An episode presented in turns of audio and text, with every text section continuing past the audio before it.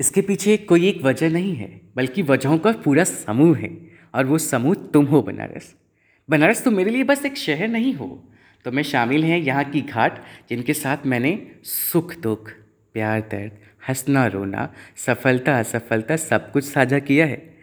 प्यार भी यही मिला तो कभी दिल भी यहीं टूटा है। सैकड़ों लोगों की भीड़ में यहाँ पर नुक्कर भी किया तो कई बार घाट की सीढ़ियों पे बैठकर सारी रात अकेले ही गुजारती। तो मैं शामिल हैं बेहतरीन और प्यारे लोग, जिन्हें मैं यहीं पर मिला और उनका होकर रह गया। ये लोग बनारस में के ही हैं, या मेरी तरह यहाँ पर पढ़ने के लिए आए थे। और अगर ये लोग ना होते ना तो तुम्हें कभी अपना दूसरा घर नहीं कह पाता बनारस। तो मैं शामिल है लंका, जो अड्डा है, विश्वविद्यालय परिसर, जो मेरे लिए स्वर्ग है। जहाँ सुबह शांत है और शाम खूबसूरत होती है। और इसी परिसर में शामिल है ओमकार नाथ ठाकुर प्रेक्षाघर जहाँ से मैंने रंगमंच के बारे में सीखना शुरू किया, विश्वनाथ मंदिर। जहाँ भोलेनाथ से ना डायरेक्ट बात होती है, बिरला हॉस्टल। वो जगह जहाँ दिन भर थक हारने के बाद रात को जब भी वापस आते तो लगा घर आ गए हूँ केंद्रीय पुस्तकालय। यहाँ पर मेरा सबसे ज़्यादा समय गुजरा। कला संकाय, मधुबन, महिला महाविद्यालय। तो मैं शामिल है बनारस? सारनाथ। वो जगह जो बुद्ध और मेरे को साथ ले आई, नागरी नाटक मंडली। इस जगह का महत्व रंगमंच से जुड़े लोग मुझसे ज़्यादा बेहतर जानते हैं। स्पंदन, सरस्वती पूजा, कृष्ण जन्माष्टमी, मालवीय जयंती, सुबह बनारस, गंगा आरती, घाट संध्या, शिवरात्रि, होली और तुम्हारी लंबी संक्री गलियाँ। यही सब मिलकर एक वजह बनते हैं, जिसे कहते हैं बनारस। तो इस आखिरी दिन की शुरुआत हुई बारिश की बूंदों से।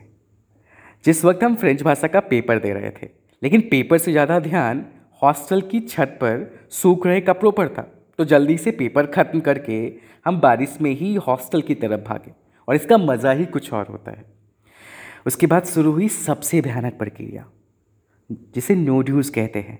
बारिश और ये दोनों अगले तीन घंटे तक साथ चलते रहे और इसी बीच वीटी के छोले समोसे और चाय भी चलते रहे।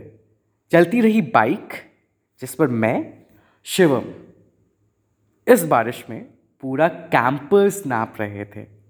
आखिरकार बारिश खत्म हुई और नो ड्यूज़ की प्रक्रिया भी। उसके बाद सब कुछ समेटने, बैग्स भरने का सिलसिला शुरू हुआ।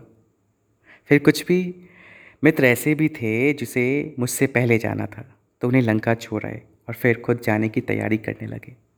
शाम को अचानक सब कुछ मोह माया लगने लगा। दिल और दिमाग में जंग चलने लगी। दिमाग ने सोचा तो समझ में आया, ये सब ज़िंदगी का हिस्सा है, लेकिन सिर्फ़ हिस्सा ही है, पूरी ज़िंदगी नहीं। लेकिन दिल कह रहा था, अरे, ऐसा भी क्या है? फेसबुक व्हाट्सएप तो है ना? सब बात करने लग के लिए हम बात करते रहेंगे, आपस में जुड़े रहेंगे। और ज़्यादा याद आई ना तो बनारस दो बार साल में आ जाया करेंगे। खैर, रात का भोजन हम लोगों ने मौलवी हॉस्टल में किया। निकल पड़े मैं, शिवम उत्कर्ष, अस्सी घाट पे। एक दिन, इस दिन को बेहतर बनाने के लिए और यादगार बनाने के लिए। घाट पर ठंडी ठंडी हवा बह रही थी। सब कुछ शांत लग रहा था। पर ये शांति हमें आज मंजूर ना थी तो उत्पात मचाने के लिए हम तैयार हो गए। कूद गए गंगा जी में। और तब तक नहाते रहे जब तक हम थक ना गए हों।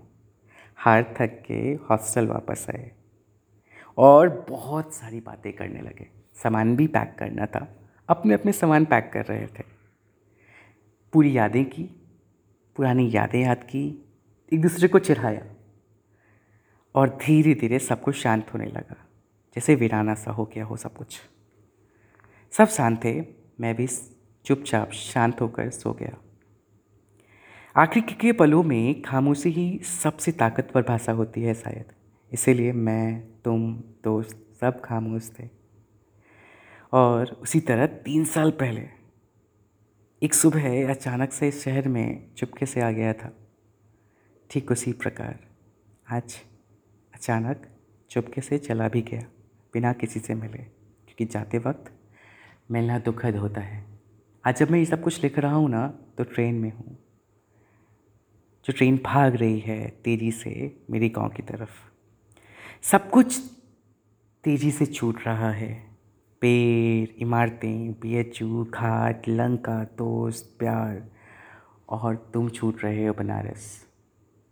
जो बस यादें हैं ना, जो मेरे साथ हैं, वो इन पेड़ों की, इन इमारतों की बी एच यू तुम्हारी, घाट, लंका, दोस्त, प्यार की, और तुम्हारी बनारस। तुम्हें अलविदा कहता हूँ। अलविदा बनारस। फिर मिलेंगे।